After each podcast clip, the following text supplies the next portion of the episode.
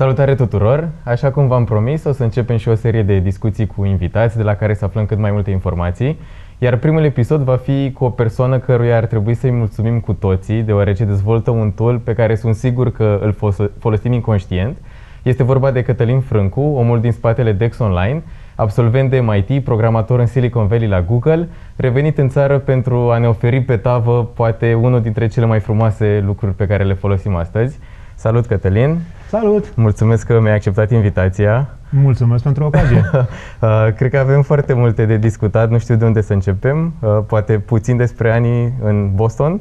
Cum să nu? Cum să nu? Aș vrea să fac o clarificare la început, pentru că o fac de fiecare dată și cred că e foarte importantă. Um, Omul din spatele e destul de corect, dar în spatele DEX Online e o echipă totuși. Suntem, ne-am perindat, am fost echipă mai mare, mai mică, dar suntem în permanență măcar șapte opt oameni. Editori, programatori, desenatorii cuvântului zilei. Deci aș vrea să clarificăm asta, că nu vreau să-mi arog mai multe merite decât e cazul. Cu, cu siguranță n-am încercat să uh, preiau către A, tine. Da, da. Uh, sigur. Da. Uh. Anii din Boston. Au trecut niște ani de atunci, în primul rând, dar niște chestii n-am să le uit niciodată și... Presupun că acolo a fost startul proiectului și ar avea sens să... Tehnic vorbind, prima săptămână sau primele două săptămâni eram încă la internship la Google. Um, și când mai ajungeam seara pe acasă, mai programam nițel așa. Eram în perioada în care încercam să învăț ce înseamnă... ce înseamnă paginile astea dinamice, că știam și eu ce înseamnă să ai o pagină H T M L pe care o editai în Word sau ceva și după aia o salvai ca H T M L și o puneai pe server, dar voiam să învăț conceptele astea de pagini dinamice, unde poți să ai un câmp de căutare care să-ți dea niște rezultate. Și în paralel, fiind student acolo la M I T, îmi dădeam seama cât de utile sunt dicționarele de limbă engleză pe, pe, pe internet, care la vremea aceea, deci două mii unu, erau foarte mature deja. Găseai definiții, găseai atestarea istorică, mergeau pe fir cu etimologie, cu exemple, cu... sinonime și am zis, hai să văd dacă pot să fac asta. Pentru că mereu mi-a plăcut să am un proiect concret, nu doar să copiez din tutoriale sau din uh, Hello World-uri, să mă bucur să bat din palme că merge. Și atunci am zis, hai să încerc ăsta, un proiect concret. Cum ai conștientizat, nu știu, lipsa unui astfel de dicționar în limba română, uh, trăind, nu știu, atâtea mii de kilometri departare de România și bucurându-te de visul Boston, M I T? Eram, eram mulți români acolo, pentru că M I T-ul este cum treci râul față de centrul Bostonului, după care la încă două, străzi, două stații de metrou mai încolo este Harvard, plus multe, Boston University, Boston College, și la fiecare erau mulți români. Um, și măcar de trei patru ori pe săptămână ne vedeam la o cină, așa, între noi în bucătărie, dar o dată pe lună, să zic, făceam un film românesc sau găteam ceva românesc sau o petrecere. Și... Ați rămas conectați de origine. Da, da, da. Era ceea ce ne apropia un pic de țară, fără să cădem în patriotismul ăsta așa patriotard. Uh, pur și simplu ne, ne unea originea comună și ne plăcea să ținem obiceiurile astea românești și printre ele era exprimarea corectă, adică ne, ne făcea plăcere să ne vânăm unii altora greșelile. Și multe din disputele astea rămâneau neelucidate, pentru că nu aveam o sursă autoritară, nu aveam un dicționar în campus. S-a rezolvat. În, în aceeași vară mi-am cumpărat un dicționar cu mine ca să fie, dar tot atunci am început și proiectul ăsta de la o dilemă foarte concretă, pe care o tot spun mereu, dar e, e simpatică pentru că e adevărată. Că meșteream ceva în bucătărie la Aragaz și... I-am, îi spuneam unui coleg că, nu știu, că mai am nevoie de crătiți sau ceva de genul ăsta și el se uită la mine și zice, ha, ha, ha, hai mă Cătăline, că se spune cratițe. Și a fost una din dilemele care a trebuit să aștepte până să avem un dicționar în campus.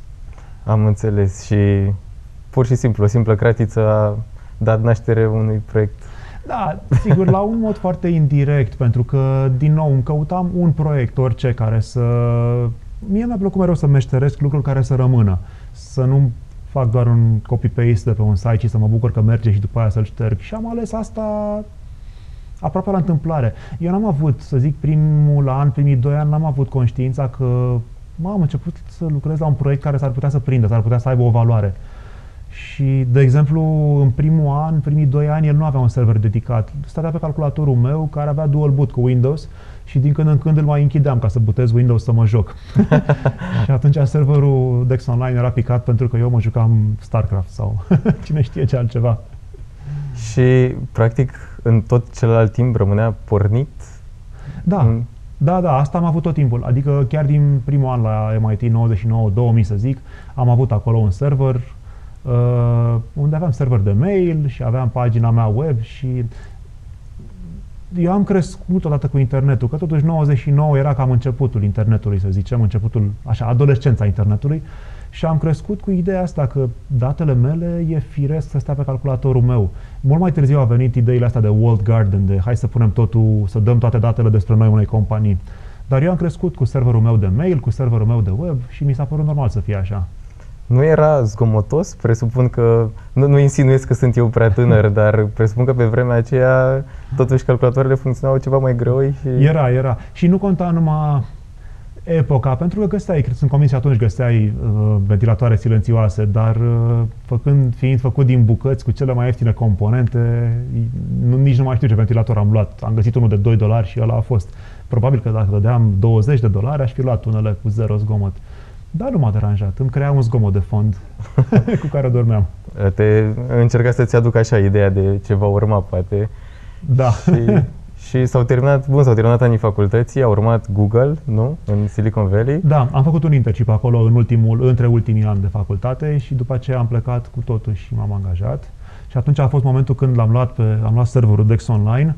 Uh, am deschis cutia, am, înghesa, am ghesuit în cutie haine și ce-am mai încăput pe acolo, pentru că fiecare centimetru cub trebuia folosit și am plecat după mine cu două valijoaie enorme și aia a fost. Și atunci DEX Online e primul server românesc care a zburat cu avionul. Și a ajuns și în Silicon Valley. Și a ajuns dacă... și în Silicon Valley, da, de pe o coastă pe alta. Și acolo, la fel, a fost un downtime de vreo săptămână sau două, nu mai amintesc exact, până când mi-am instalat rețea la mine acasă, că DEX Online n-a avut luxul de a sta într-un data center sau n-a avut găzduire până prin două mii cinci sau două mii șase, nu mai știu, cred că două mii cinci. Până atunci a stat unde stăteam și eu și la Boston a fost frumos pentru că aveam rețea T trei, aveam cred că peste o sută de megabiți deja. În schimb, în San Francisco, culmea, patria internetului, am avut o rețea mizerabilă, un D S L. Download-ul era pe la vreun megabit, dar upload-ul era pe la o sută douăzeci și opt de kilobits pe secundă, ceva așa. Și începea să doară chestia asta, pentru că nu mai puteam juca jocuri în rețea, de exemplu, pentru că se simțea că ocupa rețeaua chestia asta la orele de vârf. Care orele de vârf erau fix uh, uh, seara târziu în San Francisco, dimineața în România. Când venea omul la serviciu, eu voiam să mai stau pe internet și nu mai puteam pentru că se gâtuia rețeaua. Și cum... Uh... Cum a început, practic? Cum a fost începutul de DEX Online? Efectiv, de la un simplu dicționar, o, o copiere manuală de cuvinte interesante? Da, de... da, deci închipuiți-vă un om de douăzeci și unu de ani care habar n-avea nimic de usability, de, de design, de nu era C S S pe atunci, sau începea să existe C S S-ul. Deci eram eu care am trântit acolo un ecran violet, mă duc și acum aminte și îl puteți găsi pe archive punct org. Uh, unde scrisesem eu cu, cu GIMP, editasem acolo și scrisesem DEX Online. Și acolo am început, am creat întâi un sistem și am zis ce vreau. Dom'le, eu aș vrea ca lumea să vină la mine și să bage definiții. Uite, aici e sintaxa pe care am născocit-o eu ca să marchez bold și italic și... Practic plecați pe o idee colaborativă, lumea să contribuie da. la... El a fost de la mai bun început colaborativ, pentru că mi-am făcut un calcul totuși, mă, dar cât ne ia, o mie de pagini, nu știu ce, cât încape pe pagină și mi-am dat seama că singur nu o să pot niciodată și că, în schimb, colaborativ ar fi vorba de câțiva ani de muncă. Asta doar a fost nevoie cam de trei ani. Și Tream pentru a ajunge la pentru a completa DEX-ul, care are vreo o mie două sute de pagini, DEX-ul ediția nouăzeci și opt, vreo șaizeci și cinci de mii de definiții are. Um, și primele definiții le-am băgat eu, o pagină, două, trei, prin, după vreo șase luni aveam ceva de genul o sută de definiții, puține, din care peste nouăzeci la sută le băgasem eu. Și restul așa, cât un prieten pe care îl convinsesem să mă ajute un pic. Și apoi, prin două mii doi, în primăvară, deci după vreo nouă luni, să zic, de proiect, m-a descoperit, a fost un noroc fantastic, m-a descoperit Federația Română de Scrabble, care se gândea la același gen de proiect. Aveau și ei nevoie de asta, pentru că ei aveau nevoie de o listă de cuvinte pentru jocul de Scrabble. Okay. Ca să nu fie loc de tocmeală, aveau o listă clară de cuvinte și ei la vremea aceea își transferau între ei, editorii acelei liste, întreținătorii acelei liste, își transferau între ei pe dischete, fișiere, Word, aveau versiuni, uitaseră cine ce versiune are, era complicat și voiau un site. Și de acolo au venit primii voluntari, să zic vreo douăzeci, care au început să contribuie sistematic. Atunci, de exemplu, a fost primul moment când am zis, băi, hai să ne alocăm fiecăruia câteva pagini. Și tu lucrezi la litera J, tu la litera C, am început cu literele mai puțin reprezentate. Că, da. De exemplu, litera C are ea singură vreo o sută de pagini în DEX. Și am început cu cele mai, mai subțirele ca să putem spune, avem litera Fiecare J completă. Da. Superb. Da, și după aceea s-au adăugat și alți voluntari, vestea s-a dus și... Toate acum... astea se întâmplau, tu erai în America și lumea contribuia da, de acasă. Da, da, în toți anii ăștia, pe foarte mulți nu-i cunosc decât prin e-mail, pe foarte mulți dintre oamenii ăștia. Chiar și acum, după, avem oameni care au introdus fiecare echivalentul la uh, șapte opt Biblii, ca să zic așa, Biblia ca unitate de măsură, o carte de o mie și ceva de pagini, trei virgulă cinci mega de text. Fiecare dintre primii doi voluntari au introdus câte șase, șapte, opt Biblii, ceva de genul ăsta. Și totuși nu i-am cunoscut niciodată personal, n-am stat la o pahar cu ei. Da. Și bun, asta chiar e chiar interesant. Contribuie în continuare aceleași persoane. Presupun că în momentul ăsta colecția de cuvinte e mult mai mare și efortul de transcris este mai mic. Sau... Da, da, da. La început făceam tehnoredactare manuală, deci efectiv citeam și tastam, citeam și tastam și devenisem foarte bun la asta, adică multă vreme n-am trecut la O C R, nu neapărat că nu înțelegeam tehnologia sau că nu apreciam, dar nu era bun O C R-ul pe limba română. În două mii doi, trei, patru, cinci începea să fie bun, dar efortul de a scana plus O C R fiecare pagină, apoi de a trece prin text și a corecta toate greșelile, Uh, era foarte comparabil cu efortul de a tasta de la zero definiția, dacă erai bun la asta. Și mie nu mi-a fost frică de migală niciodată. E ceva ce trebuie să faci, faci și asta este. Știi că lași în urmă ceva bun. Cu timpul O C R-ul a devenit mai bun, uh-huh. A învățat să recunoască foarte bine textele românești, a învățat să recunoască foarte bine bold, italic, bold și italic, a învățat să recunoască scripturi multiple în aceeași definiție, de exemplu, poate ai o definiție în română, dar etimologia este în franceză sau chiar în alt alfabet, în chirilic sau în grecesc. Și atunci, sigur, am trecut la O C R și astăzi rata de acuratețe, rata de eroare este sub unu la mie, care înseamnă trei patru erori pe pagină. E remarcabil. Cum, cum a fost perioada? Efectiv, erai și Google și DEX Online în același timp. Erai practic un student ieșit de pe băncile facultății care încerca să le facă bine pe amândouă. Cam așa, da, cam așa. Eram, da, în loc să mă duc să explorez în sărita Californie, stăteam acolo într-o cameră întunecoasă, scanând definiții sau tastând definiții sau reparând bug-uri. Dar, da, nu-mi pare rău. Am avut timp de fiecare, nu, nu vreau să exagerez. Am avut timp și de una și de cealaltă. Cine spunea că e destul timp pentru cel care și-l folosește ca lumea? Ceva de genul ăsta. Da, da, da. Da, și în timp misiunea mea a devenit mai puțin de strict de tastare sau de tehnoredactare și am putut să mă acces mai mult pe cod, pentru că am, am avut destui voluntari, editori de texte care au început să contribuie mult mai mult decât mine. De-a lungul timpului am avut două sute și vreo douăzeci de oameni, mi se pare, care au introdus măcar câte o definiție, dar e clar o coadă de scrie invers exponențial acolo. Primii cinci șase oameni au făcut, cred că optzeci la sută din, din texte. Asta e remarcabil. Da. Ok, și cum a fost uh, perioada, presupun că ai luat parte și la uh, extinderea Google, era încă la început atunci, nu? Uh, explodase, dar nu era și Google acum. A fost o experiență interesantă să contribui la două proiecte care au crescut prin evoluția internetului, tehnologiei de atunci. Uh, ce părere avea Google? Știau uh, colegii tăi că lucrezi la un proiect? Nu cred că vorbeam foarte mult, din nou, pentru că încă îl percepeam ca un fel de proiectăr. Ulterior mi-am dat seama că proiectul ăsta e aici ca să rămână. Iar Google, totuși Google era altceva, adică nu putem să le comparăm pe cele două, asta e clar. Și Google era cel care îmi punea pâinea pe masă, deci cu siguranță. Eu știam uh, ordinea priorităților.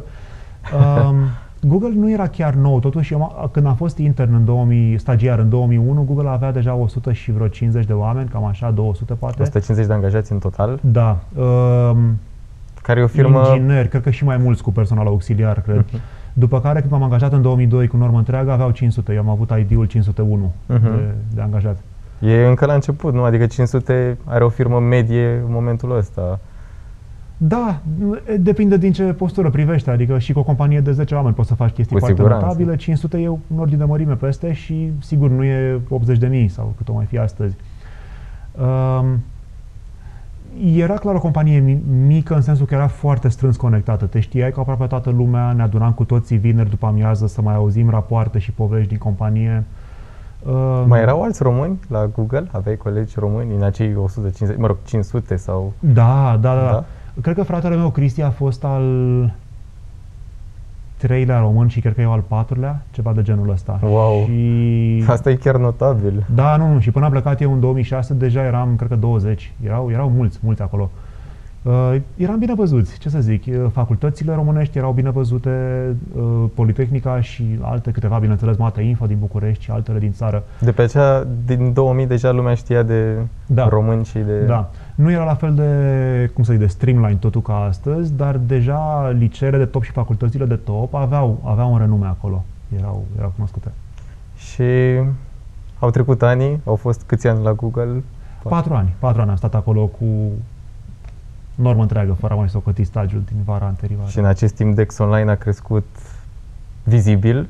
Simțeai că ești satisfăcut de cum proiectul evoluează? Da... Da și nu, bineînțeles că întotdeauna e loc de mai bine și eu niciodată n-am fost omul bun la management de proiect. Eu am fost omul care am zis, aici e o lipsă și cred că eu pot să o suplinesc, hai să suflec mânecile să mă apuc de treabă. Și am, aparent am tras după mine alți oameni, cumva în nebunia mea. Îți zic, dacă te-ai uitat azi la site-ul ăla, cum îl cauți pe Archive punct org și te uiți cum arăta în două mii unu, eu nu mi-aș fi dat mie credit. Federația Română mi-a dat mie, de Scrabble mi-a dat mie credit. Um, Și DEX Online a, a, a durat trei ani ca să introducem primul dicționar, care a fost DEX-ul ediția o mie nouă sute nouăzeci și opt. Am terminat chiar după trei ani, deci în vara lui două mii patru. După care evenimentele au început să se precipită un pic. Um, am primit licență pentru alte câteva dicționare pe care le-am publicat, am avut un dicționar de sinonime și de antonime, care sunt foarte utile și necesare. Și apoi am început să... Noi eram foarte... A, a fost o perioadă de odihnă. Am zis, stai să ne gândim, am terminat asta, bravo nouă, au fost niște fuziune acolo pe grupul de e-mail, dar ne-am dat seama că noi nu aveam un cel foarte clar mai departe. În primul rând că proiectul se numea DEX Online, pentru că eu la douăzeci și unu de ani m-am gândit, aș vrea să fie DEX-ul online. Nu m-am gândit să-i zic dicționare online sau altcumva. Și ne-am dat seama, ok, am terminat, DEX-ul e online, acum ce facem? Și după aceea au început să ne organizăm și aici au început să intre pe fir restul echipei. De exemplu, um, colegul meu, al doilea inginer al echipei, care este și nașul meu după atâția ani, uh, Radu, Radu Borza, um, și Matei, și Tavi și alți oameni din echipă au început să zică, păi uite, am putea să facem asta, am putea să ne concentrăm pe dicționare de nișă. Pentru că DEX-ul e un dicționar de generalități, nu are, o, nu are, să spunem, nișa chimică a tuturor compușilor chimici bine acoperită, nu are nișa termenilor juridici, nu are atâtea alte nișe acoperite. Am putea să ne concentrăm pe dicționare istorice, ca să vedem cum au evoluat sensurile cuvintelor, am putea să ne uh, concentrăm pe dicționare etimologice, pentru că DEX-ul spune doar ultimul pas prin care un cuvânt intră în limba română. Ceea ce nu e chiar corect, pentru că toate zici, multe spune că sunt din franceză, care de fapt e clar că sunt latinisme trecute în franceză și importate de pașoptiști. Chestiile astea sunt interesante. Și aveam, am plecat apoi pe ușor, ușor pe aceste direcții. Care încă sunt în progres? Uh... Unele sunt făcute și merg bine. De exemplu, prin două mii șase două mii șapte am terminat partea de forme flexionare, adică conjugări de verbe și declinări de substantive, adjective, numerale, pronume. Și aia însemna că brusc puteai să dai click pe un tabel de conjugări să vezi cum se conjugă verbul. Dar posibilitățile se ramifică întotdeauna. Cu cât faci mai multe chestii, cu atât ai mai multe posibilități. De exemplu, în clipa în care am avut aceste forme flexionare, însemna brusc că poți să dai click pe orice cuvânt dintr-o definiție să te ducă la definiția acelui cuvânt. Okay. Ceea ce înainte nu se putea foarte ușor, pentru că dacă te dai click pe semințelor, sistemul nu prea avea de unde să știe că forma de bază e sămânță. Sunt, un ă devine e, un â devine i. după ce am avut abia formele flexionare, am putut să facem treaba asta.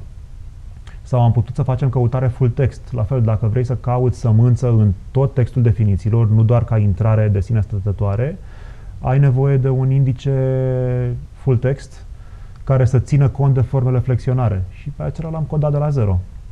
Deci, fiecare proiectel din asta a fost făcut, poate, dar ne-a deschis drumul spre alte proiecte. Un proiect pe care regret că nu l-am făcut niciodată și nu știu când se va întâmpla este cel de crawler de texte românești, atât literatură cât și ziare, care, pe baza căruia am putea face foarte multe lucruri utile. Am putea face decupare de exemple automată. Să zică, a, uite, ai căutat cuvântul ăsta. Păi uite și niște exemple recente din presă. Uh-huh. Ar putea să găsească cuvinte pe care nu le avem. Să zică, a, cuvântul ăsta nu-l avem, uite niște exemple, și în același timp să dea un e-mail către un lexicograf care să elaboreze o definiție. Deci am putea deveni mai mult decât niște... Ar deveni o arhivă de texte în general?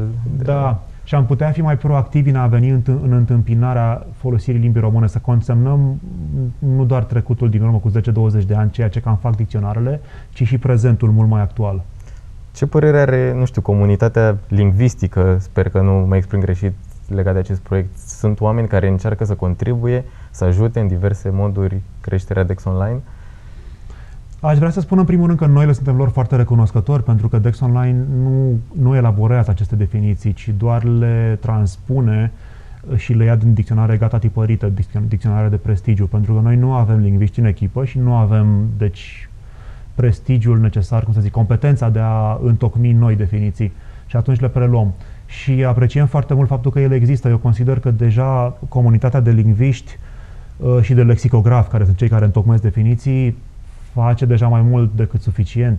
Ei fac o muncă nu foarte bine plătită și o fac cu pasiune, foarte multă pasiune și conștiinciozitate. Da. În același timp și noi, din câte știu, îi ajutăm pe ei fără să, fără să creăm ceva special pentru ei, doar pentru că existăm, pentru că brusc în DEX Online poți să cauți în cincizeci de dicționare simultan, poți să cauți în tot corpul definițiilor lucruri pe care într-un dicționar pe hârtie nu poți să-l faci. Dacă vrei să cauți un cuvânt în cinci dicționare, trebuie să-l răsfoiești pe fiecare din ele. Și fiecare răsfoială în sine e mai lentă decât să tastezi un cuvânt, să dai Enter. Cu siguranță. Deci în felul ăsta și noi l-am ușurat lor munca de confruntare și de sistematizare a definițiilor și avem semnale despre asta și mă bucur că e așa. Sună, sună foarte interesant și toate, toate chestiile astea au dus la DEX Online în stagiul de acum, nu? Cam mm-hmm. cât de multe persoane se bucură acum de modul în care a evoluat DEX Online? Avem... Uh... De vreo câteva luni, nu mai știm foarte exact câți utilizatori avem, dar, mă rog, știm cifrele aproximative, sunt cam trei milioane de utilizatori unici pe lună. Wow. Da, și cam douăzeci de milioane de căutări. trei milioane de utilizatori înseamnă cât? Cam cincisprezece la sută din români, practic, folosesc DEX Online? Cam așa, da, da. Poate chiar un pic mai mult. Dacă... Da. Probabil că, deși, mă rog, cu cât, la cât de bine urmărește Google utilizatorii, putem spera că sunt chiar unici, că poate altul are, unul are tabletă și telefon și laptop. Cu siguranță. Și, dar, în principiu, chiar sunt unici, nu știu.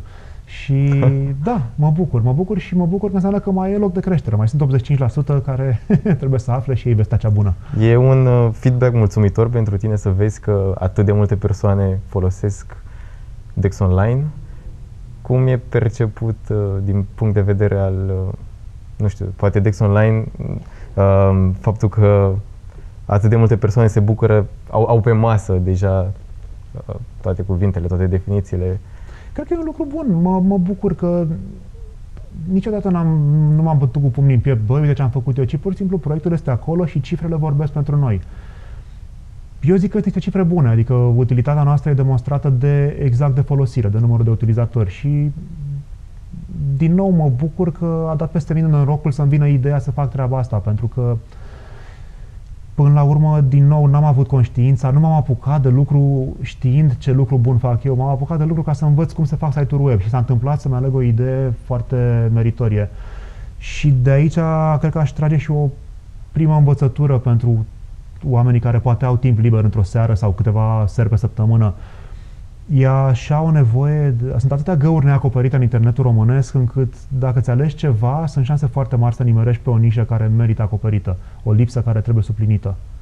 Și deci încurajarea mea e, când aveți câteva ore, meșteriți, jucați-vă cu lucrurile. Ne poți da un exemplu de cam ce nișă simți că poate fi exploatat în internetul românesc? Cred că tot patrimoniul nostru cultural românesc ar trebui transpus pe web și nu este. Mă refer la codul de legi, de exemplu, care poate ne definește mai mult decât... Adică, ok, și limba e o valoare, dar codul de legi e cel care ne guvernează viețile. Și lucrurile încep să se miște, dar, adică, Ministerul Justiției a început să aibă un portal legislativ, ceea ce e foarte o veste îmbucurătoare, dar cred că e nevoie de mult mai mult și eu zic că inițiativa privată ar putea să ajungă departe. De exemplu, un capitol care e complet neacoperit este starea legislației la un moment în timp anume. Dacă eu sunt acuzat astăzi pe ceva care s-a întâmplat acum cinci ani, aș vrea să am acces, să pot să văd acel portal legislativ, dar să-mi aleg într-o căsuță undeva data uh-huh. și să văd un snapshot al legislației la acea dată și să zic, domnule, conform legilor de atunci, eu n-am făcut nimic ilegal. Pe lângă legislație, aș zice că patrimoniul cultural, patrimoniul artistic ar trebui digitizat. Literatura, de exemplu, tot ce nu mai este sub povara copyright-ului ar trebui digitizat și Wikisource face asta și mai sunt și alte inițiative, dar într-o proporție, nu știu cât de mare, că n-am statistici, dar am, mi s-a întâmplat de mai multe ori să caut acolo opere și să nu le găsesc. De exemplu, DEX online are un dicționar din anii cincizeci și cinci cu exemple. La fiecare cuvânt dă trei patru exemple și acelea sunt din literatură. Și de multe ori am avut neclarități, poate hârtia era neclară sau poate am vrut să văd eu exact citatul mai amplu, contextul mai amplu al citatului și am încercat să găsesc acea operă care nu mai are copyright și totuși n-am găsit-o nicăieri digitizată pe internet. Deci ar fi la fel un proiect foarte nobil și foarte util. Intrăm și în câteva detalii tehnice, cam ce tehnologii sunt folosite pentru DEX online. Presupun că trei milioane de utilizatori unici nu sunt chiar așa ușor de satisfăcut și cred că în toți aceștia au fost câteva challenge-uri mari. Da, cum să nu, cum să nu. Acum, DEX online a plecat pe o direcție foarte neobișnuită pentru practica industrială de astăzi. Pe de altă parte, trebuie ținut minte că în două mii unu, când a început proiectul și până la, să zic, ultimele decizii majore de design de prin două mii patru două mii cinci, tehnologiile astea nu existau. De exemplu, noi suntem, să zicem, suntem de vârstă cu Wikipedia, cu MediaWiki, de fapt. Multă lume ne întreabă, bun, dar de ce nu folosiți MediaWiki? Și zic, pentru că MediaWiki nu exista pe atunci. Multă lume ne întreabă, dar de ce P H P și nu, nu știu, Ruby sau mai știu eu ce altceva? De ce nu vreun framework mai... Și la fel, pentru că noi suntem mai vechi ca framework-urile. Și, și decizia majoră a fost să nu migrăm către niciun fel de web, Amazon, cloud, storage de niciun fel. Totul la DEX online este ținut pe două servere, okay. din care în principiu unul cam șomează așa, dar unul nu mai era destul, dar două sunt prea multe, cam așa, acum, cu traficul de acum. Și avem momente ale zilei când e, ora de vârt e cam pe la nouă dimineața și după aia pe la vreo cinci după amiaza, trei, patru, cinci după amiaza și la orele alea avem, să zic, vreo patruzeci de request-uri pe secundă, treizeci poate, fără a le mai socoti și pe cele statice. Și ambiția mea mereu a fost, pentru că nici nu am găsit foarte ușor un sysadmin, un om care să știe mai bine ca mine chestiile astea, a fost să învăț ușor, ușor lucrurile. Și... Ai devenit un full stack developer al da, real. Da, da, ceva de genul ăsta. Și e un pic dinosaurian așa, dar pe de altă parte mă place, pentru că mă pune să învăț chestii. Um, În timp am aflat de O R M-uri, de cum faci, de com, am început să compar O R M-uri, să văd care e mai, mai, mai performant ca altul și am ales unul numit Idiorm, pe care nu știu cine îl mai folosește. Este, este foarte, foarte rapid și minuscul așa și nu te ajută cu query-uri foarte complicate în S Q L. Pe acelea le scrii de mână, le scrii în raw, le scrii direct, dar pentru nouăzeci la sută din query-uri te ajută și le face bine și clar și foarte rapid. Am învățat de Varnish, bineînțeles. Varnish e un cache care servește paginile, le, le salvează și apoi le servește câtă vreme sunt uh, identice.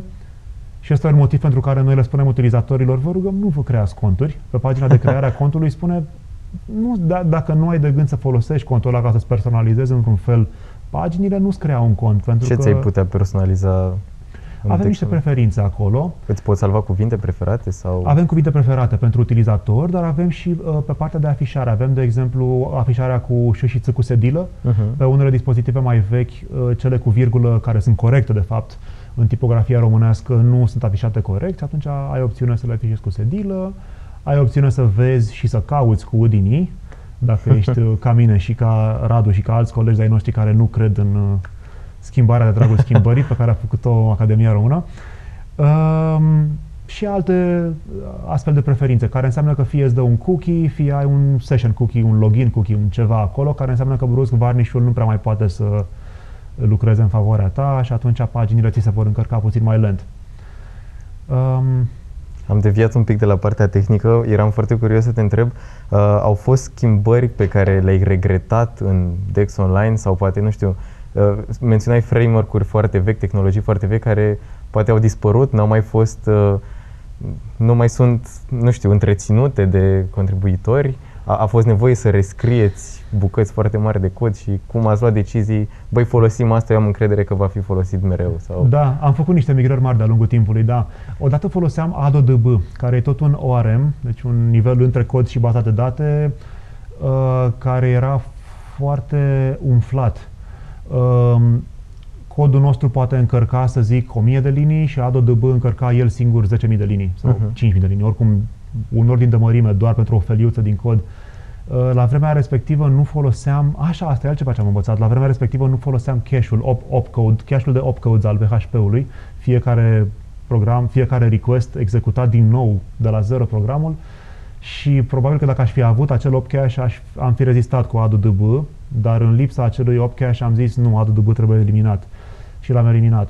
Apoi, prin două mii doisprezece, posibil treisprezece, am adoptat Bootstrap ca pentru frontend, pentru, pentru C S S și JavaScript și, am, și mai devreme ceva jQuery și toate astea au fost migrări majore de la propriul nostru C S S în toate cele proste de pagini, că avem totuși un număr de pagini, nu doar cea de căutare care da, e vizibilă da, da. în general.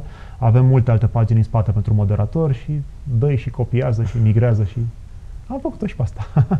Și au fost probleme de uh, backwards compatibility cu diverse tehnologii. A fost poate o tehnologie anume pe care ți-ai introdus-o sperând să... Bă, chiar sper asta să nu mai trebuiască schimbată vreodată sau...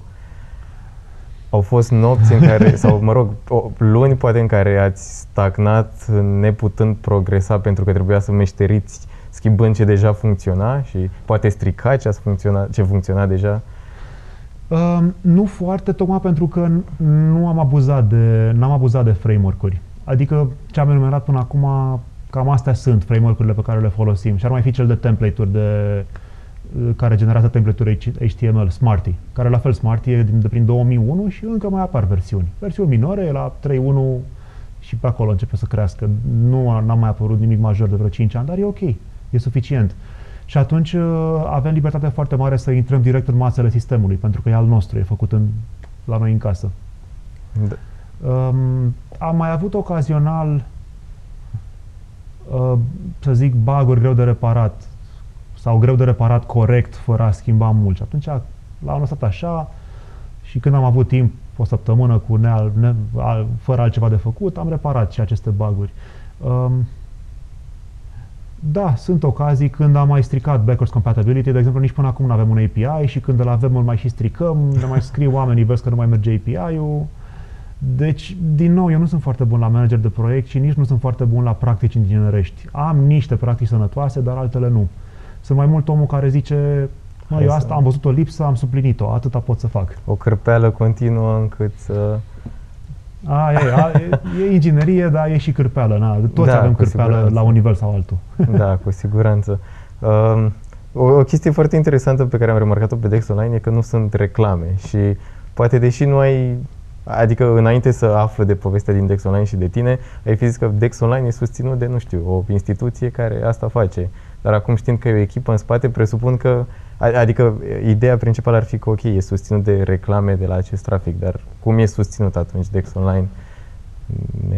Uh, păi până prin două mii zece chiar n-am avut niciun fel de venit. Apoi în două mii zece am zis, mă, hai să încercăm să punem reclame. Și am înființat un S R L, am trecut proiectul pe numele S R L-ului ca să ia și statul partea lui și am început să servim reclame. Și au fost perioade mai bune și mai rele. Am avut niște principii, adică am zis, domnule, punem un banner. E un site eminamente text, nu o să mă apuc acum să îl îmbrac în zece reclame pentru că distrage de la scopul său primar și nu e ok, mai ales că nu depindem de banii ăștia. Cu toți avem alte meserii, avem alte venituri, lucrăm în timpul liber și poate asta e o greșeală de management de proiect. Poate trebuia să zic, nu domne, facem bani la sânge și angajăm oameni. Așa am decis. Acum, veniturile erau în principiu prin AdSense și au mers bine o vreme, dar au început să scadă. Și în același timp am devenit conștienți de faptul că reclamele înseamnă tracking și tracking-ul e o chestie pe care noi o percepem ca imorală și rea din punct de vedere tehnic, pentru că noi, din partea DEX Online, serveam, nu știu, zece request-uri, că ai pagina, JavaScript, C S S, fonturi, una, două imagini, alea sunt, sunt zece request-uri și după aia veneau încă o sută de la trackere. Și am zis, nu, asta nu e ok, este, dacă atâta ne poate oferi modelul curent de reclame, nu-l mai vrem. Și în iulie am scos toate reclamele de pe site. Avem doar banner la noi înșine. Avem banner cu donează, uite, o să facem asta cu banii tăi. Deci lumea poate contribui activ la... Lumea poate contribui cu donații și întotdeauna am cerut nu neapărat bani cât timp. Oricine are chef poate să vină să zică am trei ore pe săptămână, ce-mi dați de făcut? Și vom găsi. Uh, unii asta oameni e minunat. Sunt... Da. Cred că foarte puțină lume da. știe asta.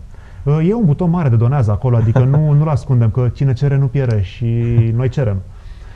Din păcate, nu, adică nu din păcate, atâta dau oamenii și nu acuzăm pe nimeni de nimic. Și strângem cam din donații cam două mii de lei pe lună, dacă nu mă înșel, ceva așa. Care Prin nu... care cred că abia susțineți serverele și... Da, nu? Ceva de genul ăsta. Nu te duc foarte departe banii ăștia. De fapt, preferăm să venim cu bani de acasă pentru servere, pe partea de S R L, iar donațiile se duc către asociație și pe acelea le folosim pentru...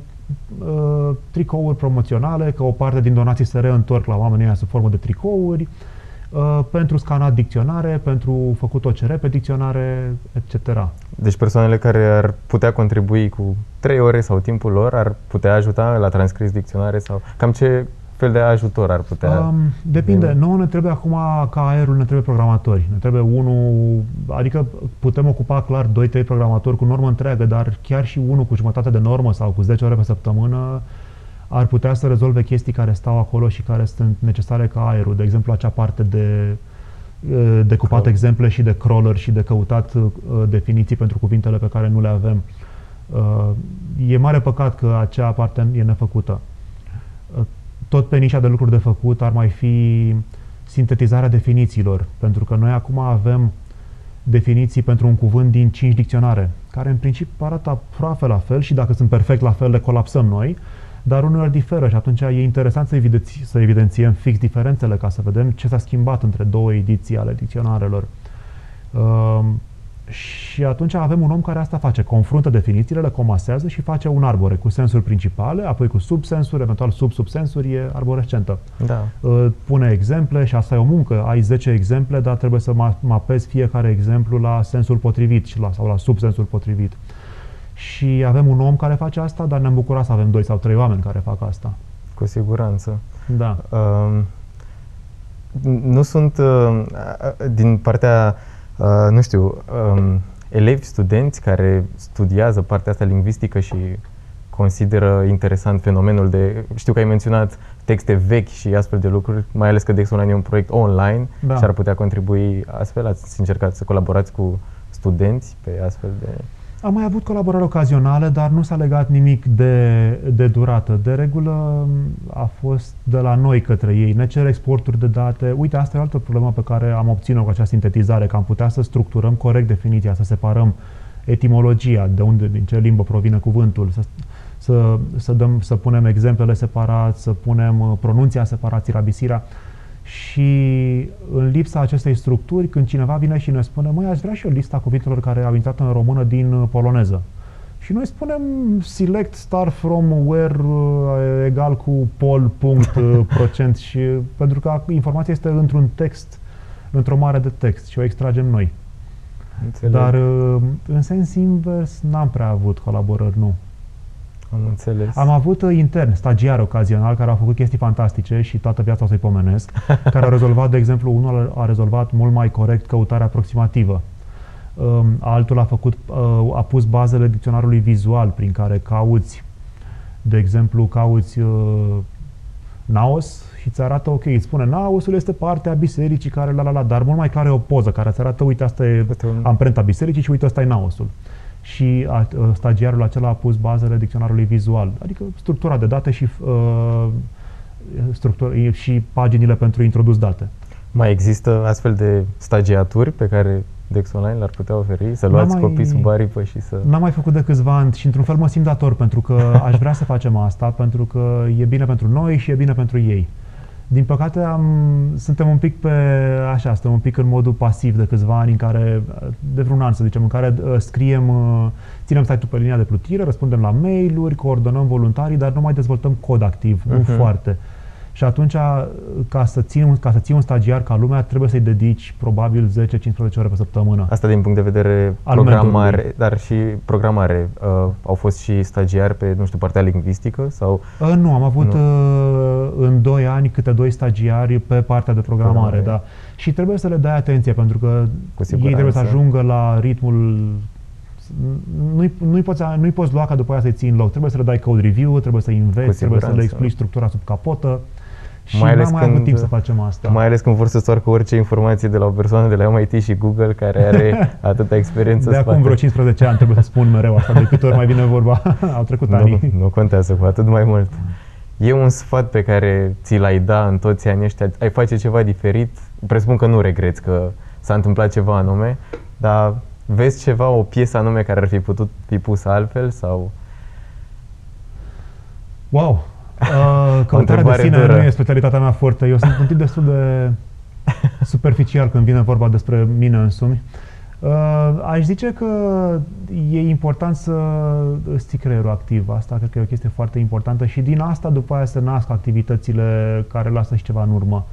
Uh, aș zice că ăsta e cumva marele meu noroc, că niciodată n-am fost tentat să zac. Adică, bun, am și zăcut la viața mea și mă joc pe calculator, dar după o oră, două, trei, începe să intervină o mică jenă, un mic regret. Mă, dar aș putea să fac altceva, aș putea să fac altceva și deja nu mai place să mă joc în clipa aia și zic, bine, mă opresc și mă duc, să, mă duc să mai repar un bug sau ceva. Și cred că asta e o chestie pe care tot omul o are, dar nu e latentă. Unii oameni rezistă mai ușor la tentații. Da, și alții mai... Adică unii oameni cedează mai ușor tentațiilor, da. Și alții sunt mai rezistenți. Uh, aș încuraja toți oamenii să înceapă să meșterească, pentru că nu mai știu cine spunea că lenea, lenea nu înseamnă că n-ai chef să muncești. Dacă, dacă te apuci de muncă e ok, după aia continui să muncești într-o inerție așa. Lenea este să lași ce faci acum și să te apuci de muncă. Și aș încuraja pe toți să își învingă cât mai des lenea asta, starea asta de a continua să nu faci nimic și să încerce să meșterească o oră, două pe săptămână.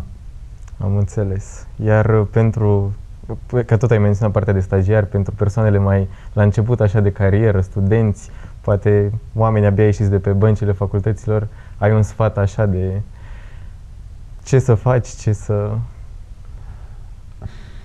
Cred că un lucru pe care mi-aș fi dorit să-l înțeleg mai clar la douăzeci de ani și am început să-l înțeleg după treizeci încolo, a fost că în toate lucrurile e o moralitate, că tehnica e mișto și e ușor să te prindă, să te entuziasmezi de cât de frumoase și lucioase sunt lucrurile și uite cât de matur e astăzi internetul față de urâțenile de site-uri de acum douăzeci de ani. Dar în toate astea, tec tehnica nu e nici bună, nici rea și în toate astea zac mugurii unor fapte bune sau rele. Când știi că tehnologia ta va fi folosită pentru a impune cenzura într-o țară și a suprima libertate, niște libertăți cetățenești, poate ar trebui să nu te mai bucuri că e un motor foarte puternic și care răspunde foarte repede la căutări. Și asta e o problemă care totuși nu exista pe vremea mea. Poate aș fi ajuns și eu un mic, un mic ucenic în slujba cenzurii fără să-mi dau seama, dar din fericire lucrurile astea au început să apară după ce eu deja cam plecasem de la un serviciu activ în industrie. Și sfatul meu pentru oamenii de azi ar fi doar să nu fie amorali, să nu se entuziasmeze doar de partea tehnică a lucrurilor, ci să se uite un pic și la moralitate, pentru că amoralitatea de fapt este imoralitate, pentru că amoralitatea înseamnă indiferență și indiferența e destul de rea. Cred că mai degrabă decât de partea tehnică, probabil și de partea financiară, nu? Poate acolo e o problemă mai mare, da, decât... plus finanțele, deși oamenii de azi, mai ales oamenii, oamenii din I T din România, în principiu își găsesc de lucru foarte bine, adică îmi place să cred că banii nu sunt o problemă pentru niciunul dintre ei, că mereu vor avea de ales între două sau trei locuri de muncă.